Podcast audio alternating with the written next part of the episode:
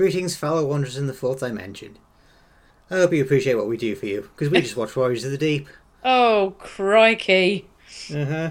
Well, I mean, um, are we sort of talking? Are we going to talk about this as an episode that people should see? That's our first question we should address. Um, you know what?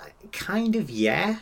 yeah, I agree. It's it's sort of like this is sort of like one of the most bad ones. Hmm. But it's kind of strange actually watching it back for, for doing this show. It's simultaneously worse than I remembered, but at the same time I sort of ended up going, well, you know, maybe it's just because I've seen it quite a few times, so I'm sort of like know what to expect. Yeah, but Do you know what I also mean? As well, I think it's because we're old now. Yeah, that's true. I think that makes a difference in watching this episode, but we'll we'll discuss that as we go on. So, uh, Warriors of the Deep. Let's do a quick uh, summary. Uh, Earth 2084, two global superpowers hover on the brink of war. When the TARDIS is forced to make an unplanned visit to Seabase 4, the Doctor, Tegan, and Turlough find themselves accused of being enemy agents. Quickly embroiled in a deadly game of paranoid intrigue, it becomes clear that others on the base have sabotage and murder in mind. However, as they're a greater threat to mankind, the Silurians and Sea Devils, prehistoric reptiles seeking to reclaim the Earth. Can the Doctor prevent them from in- implementing their final solution and triggering a war that could wipe out the entire human race? Uh, yeah. Um, Spoiler alert, yes. yeah. So, um, where shall we start? oh, shall we shall we deal with maybe the Myrka in the room first? i.e. The Myrka. or as I like to call it, the Merker? Fuck yeah! Oh, come to see base save the motherfucking day, yeah. oh, that bloody thing. But it really, um, th- the crapness of the Myrka is the the micro. Sort of in in sort of in focus. Everything that is wrong with the production of this story. yeah. And to explain that a little bit, um, let's go back to 1983, year of our birth. Um, Margaret Thatcher is to blame for everything again, as she calls a snap election, and it means that um, the BBC is very suddenly very short of studio space, and the production time of an already tight, sh- tightly scheduled show is cut by two whole weeks. Hey. Oy, caramba. And the difficulties roll on from there. Um, like I say, as if they don't have enough to do in their in their very really tight window of production, to lose two weeks out of it really should have killed this serial dead. Well, I think they had the option to do that, but they decided to charge on ahead. And maybe they shouldn't have. Yeah. um, because I think that if I mean I'm not saying that if they'd had the two extra weeks, that this serial would have been necessarily any better. I think that it, things like the production of it. I mean, obviously the the biggest problem and most obvious one being that the fact that the Myrka was so unfinished. Mm-hmm. That you can see it leaving paint smears down the down the corridors. Yeah, I don't know. I thought that was quite endearing somehow. I was, I was sort of put it in my mind as like it's a bit of a slimy beast, and that's just mm. What it is. But it's it's still paint. it's incre- that's an incredibly generous view to take. Um, but I was going to say, I think if people are listening to this show and they haven't seen Warriors of the Deep, I, I almost don't want you to go and just find clips of the Myrka. Um, you kind of have to. I would implore people to watch the whole serials, even though you're probably going to hear a lot of us slamming it. Um, to be frank, you know, again, spoiler alert for this show, it, there's a lot wrong with Warriors of the Deep, but yet we're saying you should watch it. And this is kind of one of the reasons is that if this might be the nadir of crap effects. Hmm. I mean, Um, maybe this and maybe Timelash. Yeah, um, I'd say, I, but I again, I think Timelash kind of wins because they didn't have the problems on the production the Warriors did. And that's Um, true. But I think again, I, I'm sort of baffled by Warriors in that they had the option to pull the plug on this episode, mm-hmm. fi- you know, from the beginning. But when they decided to press ahead with it, they also had the option to entirely cut the Myrka. Hmm. And I mean, although obviously it it creates problems, mm-hmm. it it just is one of those things that you think, how did anyone watch this and go, yeah, put it out. I, I mean, it's it's it's when you sort of like hear about Hollywood films not having like test screenings. That's a big red flag right there. Oh, it so is, yeah. Yeah, um, and it's just I uh, don't know. I mean, to be honest, the Silurians and the Sea Devils are kind of bad enough as they are, Mm. but then you got that fucking thing. Yeah, it's it's so bad, and I think that the fact that I think Big Finish tried to redeem the Myrka, didn't they? I Uh, there is a story with the Myrka in it, I'm sure, I think so. Yeah, Yeah. sounds about right. Let me just go. check. I think they tried to blag that this one was like a baby, and Okay. the one that is in their episode is a grown up one, and the that's why the, the one in that we've got is is rubbish Hmm. because it's like a you know a fetus essentially or something. Oh, yeah. Oh, um, Blood Tide. It was called. Blood Tide, yes. Yeah, it's Six Doctor and Evelyn. Mm-hmm. Um, yeah. Yeah, um, Yeah. I mean, it, it just uh, from a production standpoint. I mean, I, I just I think that someone should have put their foot down and said this is not good enough, and we've got to do something. Well, that's the thing. I think Mat Irvine actually said to JNT, "Look, this isn't going to be ready. We're not going to have this ready in time." And John Nathan Turner just went, "Fuck it, do it anyway." Yeah, um, I think I mean, it's something that that you know reading up on these stories and i would say uh, if people have access to the dvd um, i highly recommend the documentaries that come with it um, which again goes into a lot of detail about uh, the this trouble production. Um, i think the half-assedness of this story is it really is it's kind of teeth grinding i think as a fan to it because it sort of speaks to a production crew that you know fair enough they wanted to put a story out they didn't want to cut one but you kind of almost wish they hadn't bothered if they're just gonna basically shit this out Hmm. Yeah. um, I would Um, say you were talking about the the Myrka. I mean, you I would say you were talking about the Sea Devil and the Silurians kind of not looking very good in this, Yeah. and that is something that I think I've got a sort of second as well. Yeah. Yeah.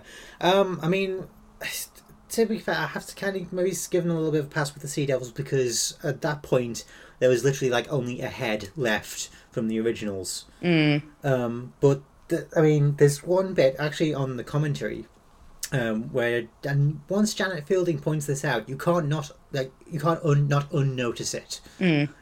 But there's a part in, there's a bit in part four where the doctor's on the bridge of Sea Base Four and he's talking to Icthar, and there's this uh, sea devil in the background. But because the actors the actors inside the costumes' heads are actually in the necks, there's very little holding the the heads up. So it's got this sort of like this lopsided head. Yeah, And Janet Fielding says, it's just like it's like going, you what, mate? yeah, exactly. And Yeah. every time you, you, you zero in on that, you can't even pay attention to what they're saying to one another. You're just seeing the sea devil in the background. yeah. And I, I made a note of this from the info text. Okay. writer Johnny Byrne envisaged the Sea Devils as fast moving commandos. Bollocks! Oh dear, oh dear. I mean, they were never that. Even even in No. their eponymous story, they're nothing like that. Well, even in the eponymous, eponymous story, there was they slightly moved a bit quicker. yes. I mean, remember that one run pelting towards uh, the Doctor and Jo towards the minefield? Mhm. At least that shifted a little bit. These ones just shuffle about and they actually bump into each other a couple of times. Mm. Oh, it's just it's. Um, I think the whole the whole production, not just the the creature effects, but the whole production kind of has such a problem with with qu- just the, the the base quality of it. I think it, it just kind of seems all kind of mismanaged. I mean, for me, the worst part of it is the fact that the seat base is bright white. So these effects are just blasted at you Yeah. and you know, um, I sort of read here that um, they sort of envisage this would kind of be a rusting, kind of decaying, kind of Nostromo esque kind of knackered old sea base. Which would have been fine. Far But- better. Yeah. But, you know, obviously, you know, the electricals in Television Centre, you can't really have, like, running water or anything like that. And they didn't want the sets to be too dark in case old ladies complain saying the television was on the blink. And But it's Mhm. just, it's so terrible. I mean, that was the, literally the first note I made when I was watching through Warriors of the Deep for this podcast. Seabase 4 sets are way too overlit. Mm. But uh, it, one of those things. It was. I think that. I mean, if you look at, I would say again, sort of prime example of that as well. Ark in space. That we've talked about. We when we talked about Ark in Space as well. Obviously, nowhere a, a- a great story Ark in Space, but again, bright white just kind of hurts your eyes. Bright white. Yeah. Um, I mean, because we had when we had our bathroom done at our last house, it was all white white tiles. So we used to call it the nervous station because it was when the light hit it, it was just like it.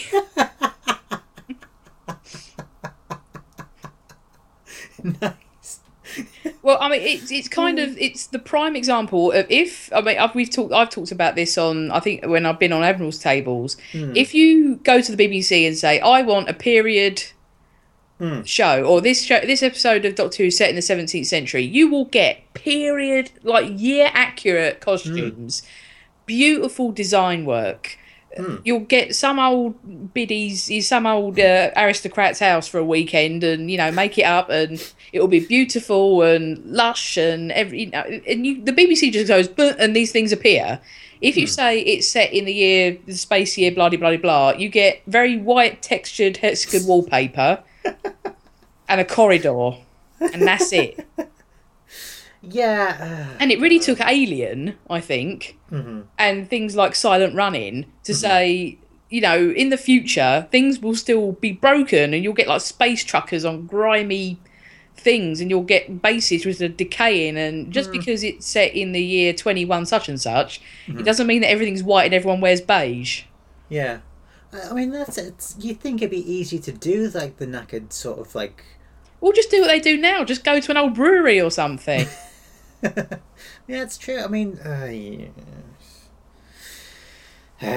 Yeah, so I, I think that um, again, sort of, um, going back to one of my old best resources, the About Time series of books, and um, sort of reading this, that um, it, it seems to be kind of a concentration of everything that could go wrong being wrong, and sort of again this kind of I'm not going to blame the unions as such, but this kind of unionized sort of very segmented production regime the mm-hmm. BBC had of this mm-hmm. lot does this job and this lot does that job. Mm-hmm. Never the twain shall meet. And if Yeah. someone does someone else's job off that thing, it's a strike, and all these sort of things. And it's kind of all the worst, laziest elements of a production that's been going on at this point for 20 years, continuously, basically.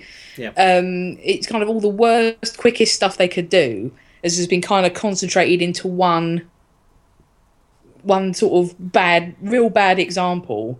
It's like my thought thing of like the Brussels sprout is the concentrated worst example of every vegetable. this is like the concentrated worst example of 80s Who. Mm-hmm. And possibly, I mean, because as they point out in About Time, it's kind of if you're a, a casual viewer watching this, this is every cliche that you know about Doctor Who the wobbly sets, the shit monsters, the mm-hmm. actors that just fall down dead, bad. Can we just say about the? Uh, I will come back to the acting in this. Um, you know, screamy companions, super wet Doctor, everything. Oh, You think literally was a super wet doctor. Oh yes, yeah, but I mean literally and metaphorically wet Doctor. Everything that you think you know about Doctor Who as a casual viewer is kind of displayed by this in, in, its, in its worst form. Yeah. Yeah, it's yeah. Mm. Have I killed it? Uh, yeah, you've killed it. oh right, okay. Well, let's let's drag it back to something else. Let's talk about the guest stars in this. Most notably, Ingrid Pitt. hmm Um. Yeah. Let's Ingrid talk about Pitt, Ingrid eh? Pitt. Yeah. Yeah. Um.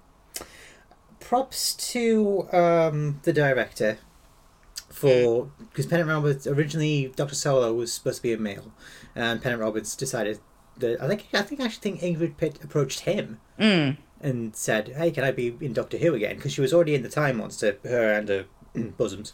Um, but And um, how? yeah. yeah, Oh yeah. Um, and he went, yeah, sure, and changed it, and that's absolutely fine. But the problem is sort of, well, she and Nilson, Mm. they, well, it's I think it's yeah, spoilers, but we'll do it anyway. They're actually working for the other side, the them side. Yes. Um, and really, I mean, apart from setting Maddox away on his task, they really don't do very much, to be honest. They just like stand around and plot a bit. Ingrid Pitt then- does karate kick the Myrka. The most important part of this whole episode of this whole serial. I was going to get to that. I was No, trying to sorry, break, sorry. I was trying to break people in gently. Oh, okay, all right, all right, all right. Go carry on. Um. Yeah. Apparently, she learnt those karate moves from Elvis. I can see what they were trying to do, but it was the choreography on it was so poor because Hmm. they can't. The poor blokes inside the Myrka can't fucking see what they're doing. Yeah, we just should just point out that the Myrka was operated by two blokes inside it, like a pantomime horse. Yeah, and in fact, they're the two blokes who did who played the pantomime horse in Rentaghost. Fun So- facts. Yeah, and but so it's like I'm, I'm trying to sort of like how best to like describe this out and out fight sequence. Yeah, okay, I would say if if you're someone who is responsible for the laundry in your house, Mhm. if you are the person who has to put the duvet back on the bed yourself, if the Myrka is the duvet and you're Ingrid Pitt, with extra added karate kick. Yes. Let's let's be well judo kick. Let's be honest. okay, so you're doing that, but someone is also trying to ask you a series of complicated questions. yeah. That's what it's like. Yeah. Jesus Christ. Right, so Uh, but we're trying to get away from the bad points, right? Right, okay. So we're Um, trying we're, let, we're trying to pull something worthy out of this. So okay. it, it's a big get for who to get someone like Ingrid Pitt. I mean, Hmm. you know, Scream Queen Ingrid Pitt. yeah. And the fact that she is at a point that she feels like she wants to approach the production herself because she wants to get away for again a sort of scre- scream queen kind of Mhm. uh, um, reputation. Mhm. Um, so it's it, but it, it does make me think of Earthshock. Hmm. Oh yeah. Beryl Reid. Yeah, with Beryl Reid. You you think bless Beryl Oh. Reid, but she doesn't know what's going on. In fact, this whole thing reminds me of Earthshock. Yeah, in fact, well, I think uh, didn't Johnny Byrne actually, you know, say to Eric Saward, "Hey, you know, I really liked Earthshock. I kind of want to do this." It's very similar because you know it's a lot of sort of like quick scenes and there's nothing like really sort of um, dragged out. And a lot of action set pieces. I say action. You know. Right, okay, so here's an interesting question, right? We Right. both like Earthshock. Yes. Yeah. We Yeah. both don't really like this, if we're Mhm. honest, and put our hands on our heart. Or, you know, it's, it's okay, right? If we're Yeah. going to have that as our baseline. So if they're both similar, Mhm. why do we like Earthshock but don't like this? Um, because one of the most vilified companions dies in it. I was going to say, is it just because Adric dies? So if you take Adric dying out of Earth Earthshock, you can say we Mm. both have. So they're quite similar in that we have um, a, a massively overlit a space in the future, um, some returning villains, Mhm. um, some deeply confused female um, famous person uh, acting spots, Mhm. um, some screechy Fifth Doctor action. Mm, a lot of people die. A lot of people die. Oh, that's it. That's an uh, that is an Eric Saward tip. Oh yeah, Kill everybody yeah. except your main cast. um, so, I mean, it's, it's sort of a similar. Is it just literally because the production was so rushed on Warriors that they've made mistakes you can't forgive or would be sort of fixed in post, if you like? Hmm. I think. Or is it because it's purely a, a reflex of like you know Earthshock B, if you like, isn't quite as good as Earthshock A? Yeah, I think I think it's partly that, but also what Earthshock has also in its favour is, oh well, obviously at that point when it was first being broadcast, nobody knew the Cybermen were coming back, so that part one cliffhanger is actually quite a big shock. Yeah, the 'Cause destroy them, just have- destroy them at once bit. Yes. Yeah, um, because you've just got these sort of like androids running around. You, you just sort of don't assume that they're just sort of like the henchmen of the the main big bad. You don't really know what's going on, and then you get the Cyberman reveal. Here, you get the Silurians in it within about what seven minutes If that, yeah. of the episode starting, Mm-hmm. And uh, I don't- uh, yeah, I mean, but yeah, I mean, apart from that, it's it's they're very you know. Well, I think as well, Earthshock is also it's much better Mm. paced. This this one is quite oddly paced as well, Mm-hmm. because like the the set pieces kind of bunch up at the ends of things, and Mm-hmm. it's kind of not. You, it, you- it's one of those stories that I sort of find myself looking at the clock when I'm watching it. Yeah. Also, I think Earthshock. I mean, we we say about the lighting. I think actually the lighting was a lot better, as I remember from in Earthshock. It is better, yeah. It's much Yeah. more subtle. I mean, um, I mean, especially when the Cybermen are kind of unleashed, Mm-hmm. like the, the basement or wherever it is they are. It is dark, to be fair. Mm-hmm. You know. yeah. Um, um, yeah. It. I. I think let's say. I mean, I'm being quite harsh on Earthshock. Mm-hmm. I must say, but that is just sort of for the sake of like a discussion point because if Yeah. you sort of if you if you look at these side by side, they are quite Mm. They no, are they, quite similar. they are carbon copies. I mean, it's the same thing as uh, I've said about Remembrance of the Daleks and Silver Nemesis. Yeah, they are You essentially know, the same with a, thing. With a few tweaks, you know, they're pretty much like yeah, like you say, the same. But I think it's the production, and again, I have to go back to the lighting. It's Mm. far worse. I mean, it is, is like a million lumens on that set. I mean, Yeah. the, you would have to wear sunglasses on there, surely. It's, it's, it's ridiculous. Also, I think for me, it's the production.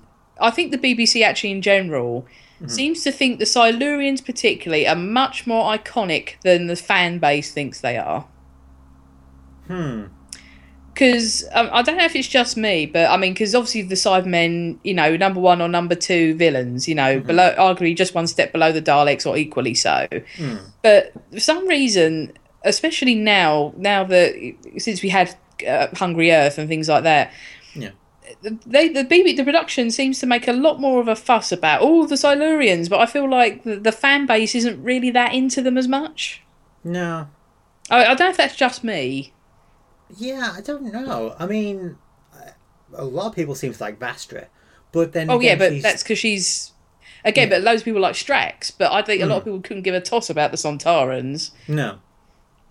Yeah, I think I think as a whole, people don't really care that much. But when you have like one or two good characters among in their hmm. fold, Yes, yeah, you get that. I mean, but here you've got like Icthar, Scibus, and Tarpok. I mm-hmm. mean, I mean, it's only said that Icthar was from Doctor Who and the Silurians. He was like the survivor from mm-hmm. that, from the fallout of that story. But yeah, I, again, I mean, this was sort of like the the continuity heavy yes, part of Doctor Who's existence. You know, I mean, because you know the previous year you had like fellows like Omega coming back and things like that. So it was it was still this sort of self-referential bit, which is all very well and good if you actually saw the original episodes. Because I mean, back in the day, you know, home video was still in its infancy at this point. So Oh yeah, I mean, and as well, I think that when the first, I mean, and as well, the the price point of VHS was a massive problem because mm-hmm. at Longleat, when they start with the sort of the first videos were being sold, so I think the first one was a very sort of cut down version of Revenge of the Cybermen. You were looking at forty quid for a VHS tape, which and, and in nineteen eighty three money. wow, That is, you know, I mean, what? it's like the thick end of eighty quid now, isn't it? Pretty much something like that. for for and not even the full thing, an hour edit.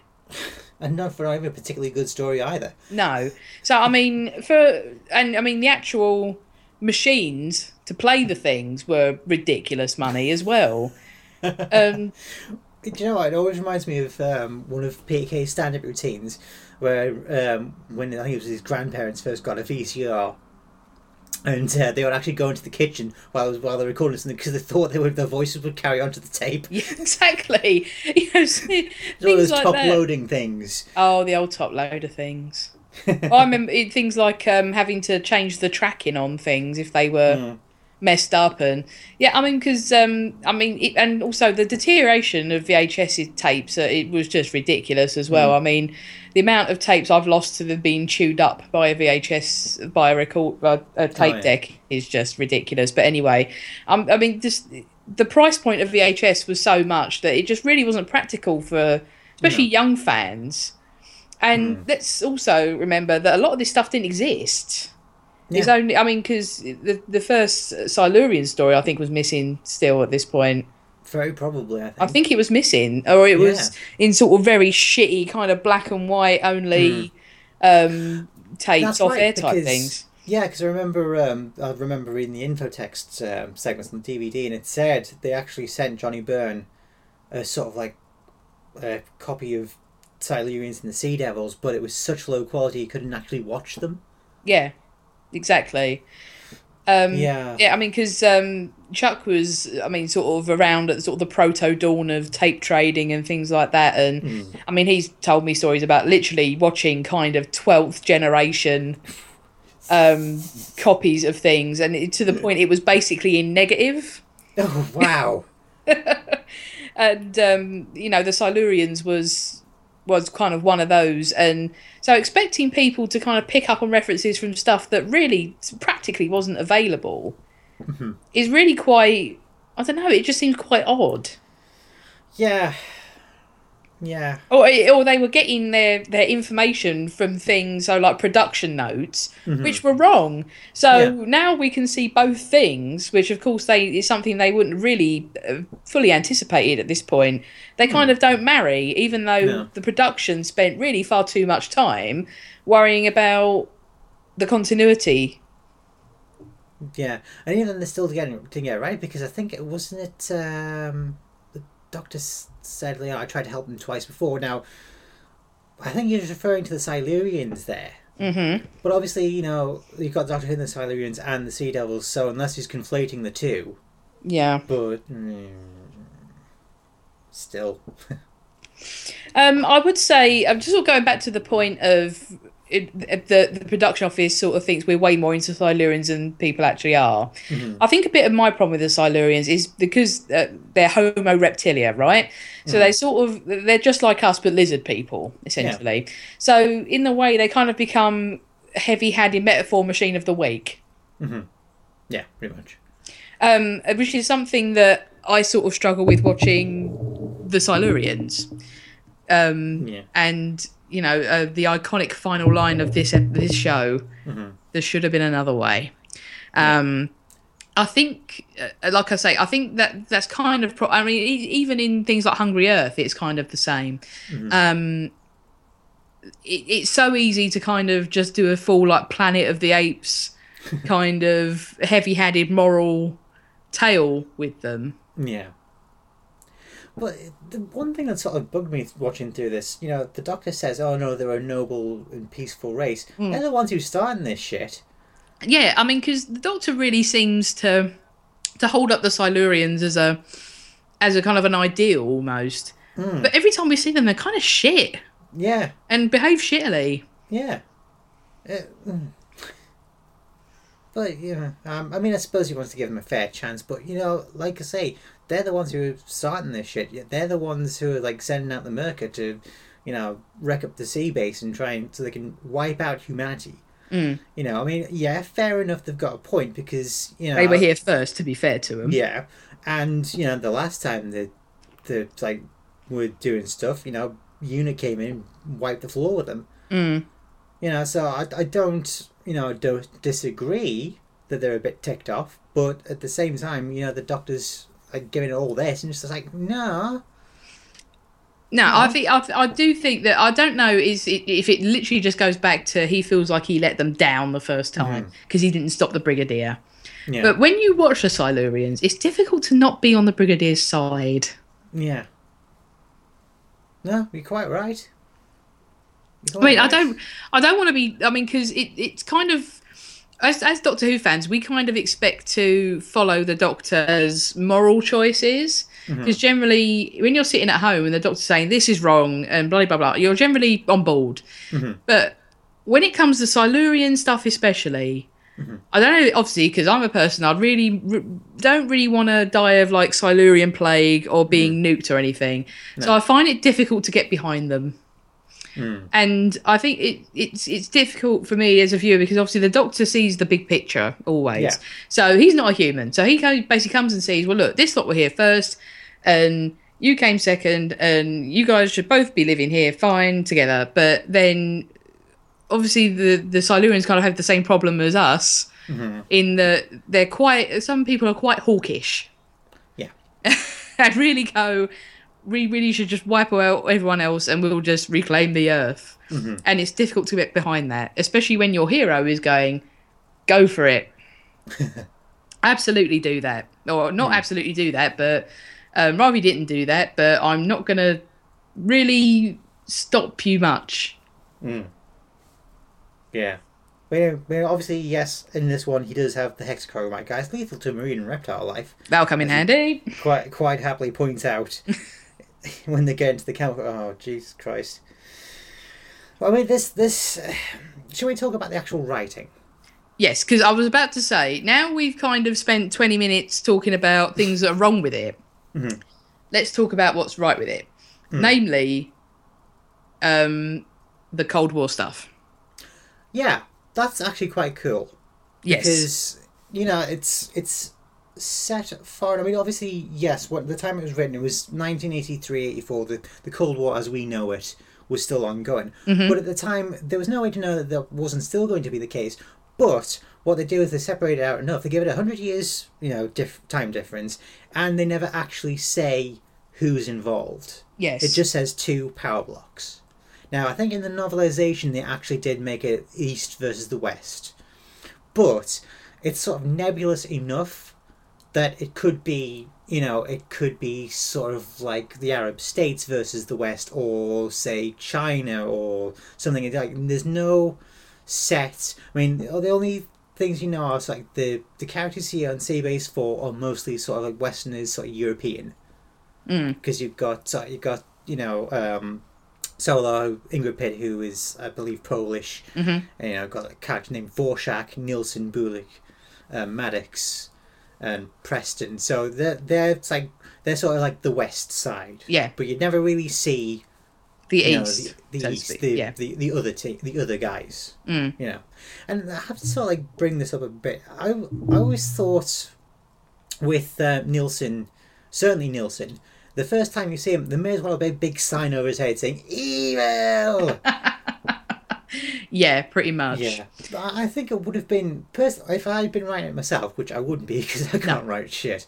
But I would have like maybe pitched it so like he is on the us team, Mm. but he's become so disillusioned with it. He wants to like an end to it, but he, and he wants to defect, and that's why he's taking the programming disk Mm. to like hand over as like a token, say, "Hey, I want to join you guys." Do you know what I mean? Yeah. Rather than just him being like an enemy agent, Yeah. because yeah, I think it's a little bit too obvious. Mm. Well, so that problem aside, I think Hmm. this is why I refer to it. It's good that we're old watching this Hmm. because I mean, obviously, we were both born in '83, so we're both 32 now. Hmm. Um, when we were little, we were kind of born at the arse end of the Cold War, Mm-hmm. so it was something that was kind of ending when Yeah. we were growing up. Because I mean, well, so the wall came down in '89, I want to say, yeah. Yeah. So I mean, we were 6 Mm-hmm. So you know, so effectively overnight the Cold War was over. I mean, I remember going to school and we had geography books with just a big pink block in it that said USSR, and that wasn't there anymore. Mm-hmm. Yeah. Just gone. You know, it was over, and it was it had been like this for you know decades. Yeah. So as sort of we've grown up, kind of learning about it as a thing that happened, not something that's happening. Mm-hmm. So when you go back and watch uh, things like this, Mm-hmm. it's it's really interesting to kind of as a sort of a, a historian of TV or someone who's grown up, you know, watching things in the seventies, sixties, seventies, and 80s Mm-hmm. Um, going that's where the real interest lies in these stories is going back and watching these things as kind of a historical artifact and in retrospect and then sort of you can think and it's interesting to think about how people kind of express those cold war feelings in the fiction Yeah. I mean, look at Maddox, for example, Hmm. the character. Although he does spend a lot of his time under mind control and trying to smash the place up, you know, there's a there's a bit in the very early part of episode one where he's like he's physically sweating buckets because Hmm. he knows that because I mean this guy's sort of like he's just sort of like a student, right? But he's ended up in charge of effectively being the finger on the button yeah and you know it's it's the one of the things that's sort of like you know they talk about mutually assured destruction and all that and you know weapons of death pointing at one another each other's countries but you still at the end of the day there's still one person at the end of it all who has to push the button Mm. and unleash hell literally yeah and you just sort of think how the fuck would you do that Yeah. Could you do that in like good conscience? Well, I mean, there is there is I can't remember the fella's name, but there was there's an incident which you can read about. Um, It's sort of about I, I read about it on Cracked first of all about sort of nuclear near misses and things like this. But it was literally the, there was um, a it was it was like a missile test or something that went off course. So of course it showed up on all the Russian radars as looking like a first strike. Yeah. And so I so- think I, I remember this because I think I remember reading about this when um, the series seven episode Cold War was coming out. Yes, yeah. It was set. This this happened in '83 actually. Yes, it happened I in '83. I believe it was actually faulty radar on Yes. the Russians' part, and the guy sitting at the desk who would be the one to push the buttons thought, like, Nope, no, it's not it. No. Yeah. no, and you know, cooler heads prevailed. Yeah, but I mean, can you But It could have gone. Mm, Yeah, but can you gone- imagine it? I mean, just being this person, being strong enough mentally say no. And No. you got all these generals screaming at you Yeah. to press the button because they think it's it's obviously they want to retaliate. Mm-hmm. So the immense pressure Mhm. of just even the knowledge that you are going to have to be the one to do it. Mm. And I mean, I think that it's it, it like you say the the character of Maddox in this Mhm. is so interesting looking at that. I mean, you say because I mean again, it probably was the case in this country too, but in Russia, obviously by the time you get into the mid sort of the early to mid 80s, the the Soviet power bloc is starting to crumble and the military had deteriorated to the point that it probably was just kids, basically 19, 20 year olds hmm. sitting there in charge of all this. Yeah. Oy. Don't think about it too much because you won't hmm. sleep tonight. I was going to say because I mean as well, eighty three. Although we sort of talk about it in retrospect as being sort of towards the end, it wasn't really. It was still. It, I mean, obviously tensions would sort of go up and down all the mm-hmm. time, and then things would sort of escalate and then go back down. I mean, and I was going to say I'll go on about it all the time. But Threads was coming out. I mean, eighty three. Aw. Threads was out. Ugh. Eighty three was when the Protect and Survive videos were made. Oh fuck me! If you've never seen the Protect and Survive videos, Don't fucking nightmare fuel. oh, so much. Jesus Christ! I mean, they were never they they were never actually released to the public. Mm. But the idea was, if a strike was going to be imminent, Oh yeah. they the would go on the four-minute TV. warning.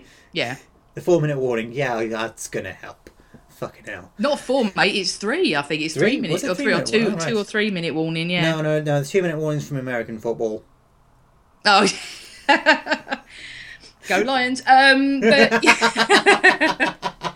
trust me, some watching some Well- Lions games, I feel if you given me the button, I would be hammering it. Well, we have to we have to be fair on our, on our balanced view of the NFL because you know we do have Rochelle on uh, Team Something's Indicated. She talks about the Seahawks a hell of a lot, so you know got to have some representation. Oh, this could be the- interesting. The Lions are playing the Seahawks in week four. Are they? Oh shit! I'm gonna get some popcorn Yeah. and just read Twitter because this is gonna be fucking epic. It's going to be epic, and probably I'm going to be be the one who's sad at the end of the day. But never mind, we'll give it a go. Um, anyway, Anyway, Um? Yeah. So the Protect and Survive videos um, were uh, basically made to be put out at kind of the, essentially the last minute. If something was going to kick off, That's gonna help. yeah, it's going to. Well, I mean, the advice in it is kind of, it's comically just like none of this will help. yeah. Um, you know, the best, the best. I was going to say the, the the scariest bit. I mean, because I the first time I saw them, it was um, I was at the BFI, right. and it was talking about kind of like the old advertising and things. They had like the, the Tufty Club and things like that, and the Green Cross Code Man, yeah. and um, they showed just to bring the mood down a bit. they showed um, the last Protect and Survive videos.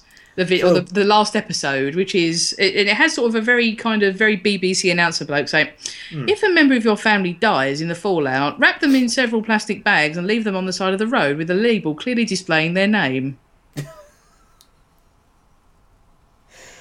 Oh, lovely. I mean, never mind the residu- residual radiation poisoning you'd get, but Well, it's either that or catch a, some sort of plague off Nana's corpse. yeah. Thick. God. Ugh. so that was what we had to look forward to. Yeah. Thumbs Well, up. mind you, I wouldn't have because I lived near London, so I probably would have been obliterated in the Oh, first yeah. go. So, which fair enough, I probably want that. You don't want to be Mm. hanging around, do you? Nah, I'd be, I'll be running towards. Yeah, I was going to say just with a big target on your head. Here, Yeah, please, fucking bring it. come at me, bro. come at me, bro. Don't mute Uh, me, bro. Um, because I think Anyway. anyway, side note on this, but I think the other the other interesting aspect of this is mixing this with the computer stuff. Hmm. So you've got essentially cyberpunk. Yeah, it's quite. It is a little bit cyberpunk, although it's way too overlit. Um, Because you've got like you, Maddox has got these sort of implants in his head, which allow him to like connect directly to the computer. Because he has to be the one to either start it or stop it. Mm. And um, I mean, it just goes to show. I mean, the the Doctor's heroism because he can do it without having anything implanted in his head. He's a Mm. fucking time lord. He can do whatever he whatever he wants. Um, but yeah, I mean, it's. Uh, I mean, you know, they've got these sort of like all backup, sort of like effectively mini discs before there were mini discs. Mm. Um, to to um, condition Maddox. I mean, I, nothing good can come from that, but you know what I mean. Um, to just like make sure he can do the job. Obviously, that gets abused. Um, but yeah, no, it's it's very quite cyberpunk, even though the lighting's shit. Um, But I mean, the, the idea is there. Okay, Mhm. so Yeah. I mean, again, this is an early, this is quite an early example. I mean, when did Neuromancer come out? uh, oh, good question. Let me go look that up. Talk amongst yourselves. Neuromancer. Which I think is basically re- 84. there you So- go. Right about the same time, actually. I mean, because I think isn't. I mean, I'm, I must say, cyberpunk is not really kind of one of my areas of great knowledge. But isn't Neuromancer sort of generally acknowledged to be kind of the the first kind of uh, the sort of first best kind of example of that subgenre? Yeah. Published uh, July 1st, 1984. So, and I think Warriors came out in January. Yep. Yeah, but uh, Neuromancer won the fiction science fiction triple crown, the Nebula, the Philip K. Dick Award, and the Hugo Award. So, Yeah. Okay. Fair enough. But I'm not saying that like uh, obviously Doctor Who is a much more superior example, but it's another They got there example of. But it's it's one of the examples of Doctor Who and their writers really being on kind of the cutting edge of what of, of what's kind of new and trendy in, in, in science fiction and fantasy writing. yeah. So although people are doing it much better than Who, Mm-hmm. and I'm not going to say anything different than than that, frankly, Mm-hmm. but it's it's kind of one of those things of it, obviously that people are talking to other people and people are reading scripts and you know talking in pubs and all this sort of thing. So these ideas kind of accumulate round, and they do. Doctor Who does have a kind of a knack of getting these things on the screen, kind of right when the like the the re- Mm-hmm. sort of everyone else is catching on with it as well. Yeah. Yeah. Also, have to give a shout out because obviously we do have the ending. Yes. The very ending of the serial because it's very rare you actually see the Doctor pretty much fail. I mean, yeah, it does save Mm. the world, but you know, it's a great cost. I mean, like I say, there's literally only like four people left alive on the sea base, himself included. But it's kind of one of those endings where the doctor goes, "Ah, should have been another way. Mm. Oh well, then off to the Yeah. next place. Pretty much. um, there's a few examples of that in Who lore, and but to be honest, when you have a setup like this, it's never going to end super well. Yeah. And really, that's kind of the point of it. Mhm. Um, that it's kind of it's it's kind of almost it's one of those ones of you, you it's the sort of the least worst outcome Yeah. for uh, for us anyway as humans. Obviously, not for the the Silurians. Yeah. Um, Um, I was I was say um, no, you carry on. no, I was just um, was going to say about some of the acting. Um, Tom Adams as Vorshak. No, he- he's he's quite all right for the most part, but then there's like parts when you have like the Silurians and the Sea Devils like on the bridge, you know, and he's refusing to cooperate. There's there's bits. I mean, I don't want to slam the guy, but there's parts where it's like. It kind of like looks like he's like one of these fastidious actors who like sticks wholeheartedly to the script, and it's kind of like the Sea the Silurians are going off script uh, because the way he's like he's got his arms folded and he's looking up, he's, he's just like he's just blanking them. He doesn't want to assist them, but it kind of makes him look like he's going, no, not in the script, not doing it, no acting, not in the script. Um, yeah, I think I, I think to be honest, again, that sort of comes back to the fact the production had much less time. I mean, because they were still in a in a in a sort of a, a place where they would rehearse and then record. Yeah, So I feel like a lot of these takes would, if they'd had the extra time, would have the, these performances would have been ironed out. But I, I think they just they didn't have the the days. Mm. No. Um, I, I, I- I think that uh, in this, it's kind of one of the the less well acted Yeah. uh, serials. This one, Mm-hmm. and I, I think that it, like I say, it's kind of a combination of these factors. But I think that the acting does let it down Mm-hmm. in this one. I think the other thing is like a lot of like for the vast majority. I mean, yeah, you've got you have got we've named some characters, but it's like they're pretty much non-entities. They're just sort of there. You know, there's, n- there's not really. You know, that's the evil guy. That's the evil doctor. You know, he's the person who's supposed to be in charge of the missiles, but it's mind controlled and just messing things up. There's really not much to it. But then again, you know, at this point in time, there wasn't really much in the way of characterization of this. You know, there's no sort of like moments where they like. I mean, yeah, you do have. um uh, uh, um, what's her name? I think Karina. I think it- when she has that uh, quick little heart to heart Ma- with Maddox when he has his little Mhm. moment and he leaves the bridge. But even then, that's sort of like just like it's like a really nice way of just saying suck it up. Yeah. you know. um, but it's like the kind of really like non-entities. I mean, so when they all end up mostly dying, you kind of can't feel sad. You know. mm. Again, sort of that sort of prime example of. Um, I mean, you have this in kind of every Doctor Who serial almost, especially at this time period. You'd have kind of the main sort of two or three people who are like get a lot of lines and argue with the Doctor, or the main baddie and the main sort of be goody or whatever. Um, but there always are a few kind of randos in the background who are just there to be shot, essentially, or or run away, or just say one sort of line, or Or get You- electrocuted so- by the Myrka. Or get electrocuted by the Myrka. Um, Oh god, I completely forgot about you know that bit um where it's just like the sea based personnel, not even like the guards, who are like Mm. pressing themselves against the wall to hide against to hide from the Myrka, and just like swipes swipes it with its tail and electrocutes the wall, and they're all like, ah, and so like fall slowly to the ground. I mean, yeah, okay, it's. the television center studio floor. I can't imagine it'll be like cushiony soft, but you know, there's like, Again, but it's kind of that thing of it's sort of the thing that came to be known as Doctor Who acting. yeah, It's like this thing that if you are an extra on Doctor Who, this is the way you die. or you know, someone who sort of puts too much effort into it because they obviously want to get their next job or something. Yeah. So they really want to kind of show off. Yeah. So I'm trying to think of another another good example of this. I want to say Horns of Nimon's like this as well. probably. Very probably. Um, yeah, I mean, it again, it sort of suffers from sort of anonymous randos and over exaggerated dying and yeah. things like that. Well, Um, the thing with Horns of Nimon is like everybody, everybody else in the guest cast is so completely overshadowed by Graham Crowden as Soldeed. oh yes, But yes. how could you not be? Mm. So this is the great journey of life. My dreams of conquest. You have brought this calamity upon me. See, I, that, I think that's what that's kind of almost really what the Warriors lacks is this kind of. If you had something like that to latch on to, Yeah. I think it, it- this would kind of it would go down as kind of like cheese classic. Mm, I think though I don't even know if that would work for Warriors of the Deep. Mm. Because- Because it's meant to be super serious, Yeah. isn't it? Yeah. Yeah.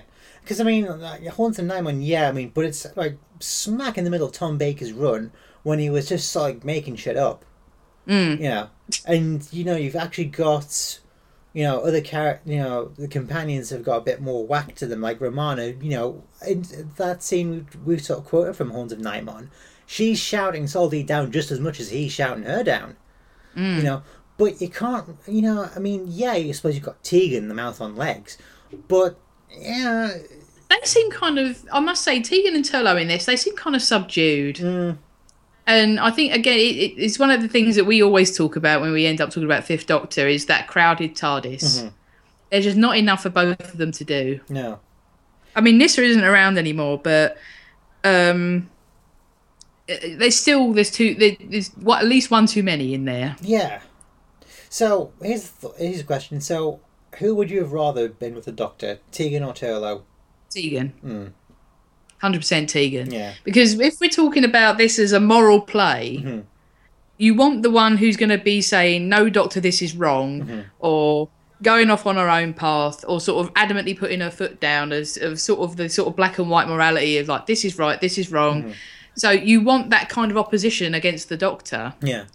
Turlough isn't going to give you that. But I mean, although there's a there's a point in part four, you know, where the Doctor says, where he, he goes on again about the Silurians being noble creatures, where Turlough, you know, he doesn't shout him down. He just goes, "Yeah, but that's not going to change what's what's about to happen. You've got to do something, you know." Well, I mean, because Turlough is kind of like the the great pragmatist, Mhm. I'm gonna say. But I feel like if at this stage, although he's not evil anymore No. because he's not under the Black Guardian's influence, ostensibly, you feel like if things went wrong, he would kind of go, "Actually, Silurians, what about a little live somewhere else?" yeah. Yeah, I mean, it's Turlough's so strange in this one because Hmm.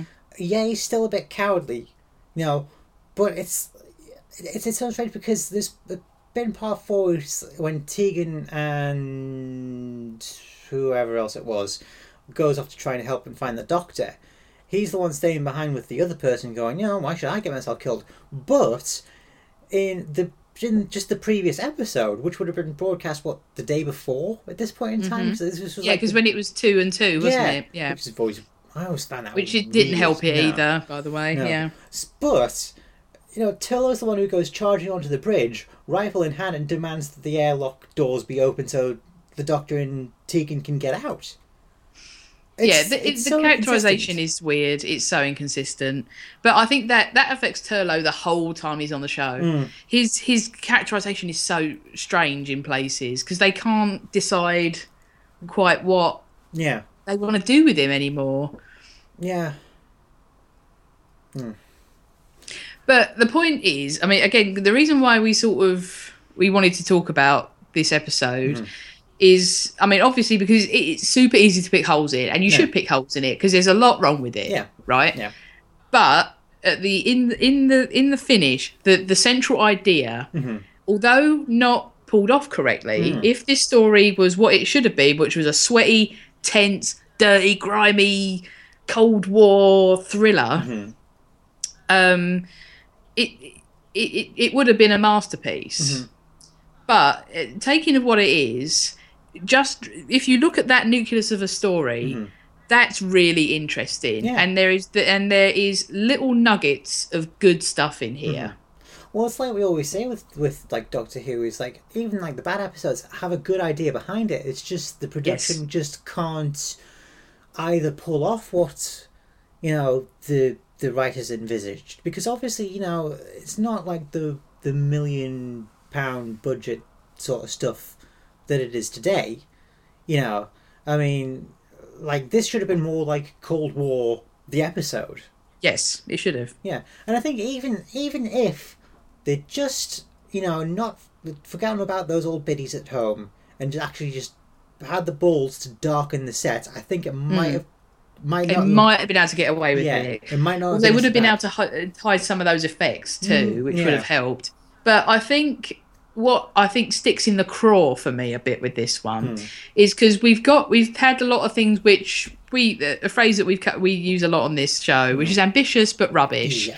In that they had an idea of what they wanted to do, so stuff like the Web Planet. In that they Mm-hmm. had a really good, that it's a good script, but the, the technology at the time just was not up to what they wanted to do. No.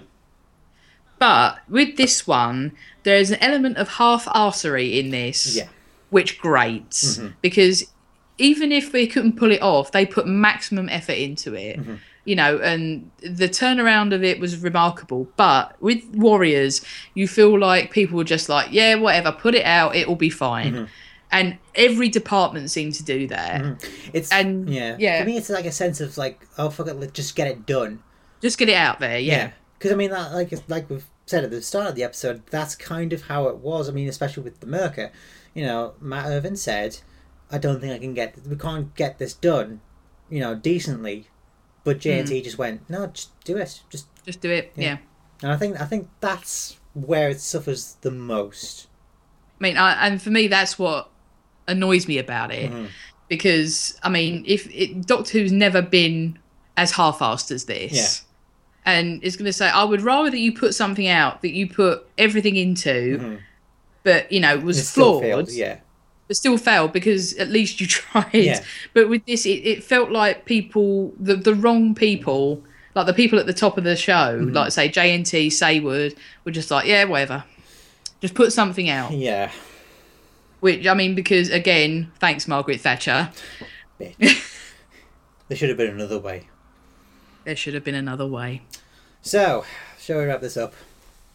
Let's do that. Okay, so if you want to talk to us about Warriors of the Deep, you can do so at, uh, you can email us at greatestshow at simplysyndicated.com, facebook.com slash greatestshow, the Galaxy Podcast, or on Twitter at greatestshow Uh, whilst you're on Simply Syndicated or indeed SoundCloud, do check out some of our other shows, Topic Trivia War 9000. I was going to say Starbase 66, but that's not really. Hmm, never mind. Um, top It's gone somewhere else. Yes, top five Ray Guns and Go Go Beats. There's a few new shows coming down the pipeline as well, so do check Yep. them out. Exactly. Also, if you have a chest and want to cover it with fabric, why not consider some simply syndicated styled fabric? I have a kick-ass prepare the Night Arrows shirt, epic callback to early days of movies you should see. there are many other beautiful pieces of apparel. Um, go get yourself something. Hmm, indeed. So, with that being said, thank you very much, Emma, Thank you, Mike. and I shall talk to you next time.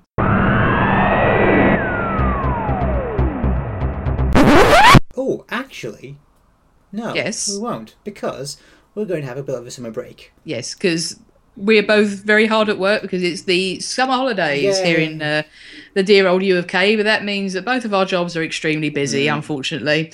So we're having a little break. Yeah, and full of screaming children, bastards. Mm-hmm. I'm trying to get them banned, you know. Anyway. Down with this sort of thing. Yes, so, but we'll be back in about mid September when we'll be doing a special preview of uh, Series 9. So, The Series 9 hype show. Get ready. yes, It is coming. So, uh, take care, and bye bye. Bye.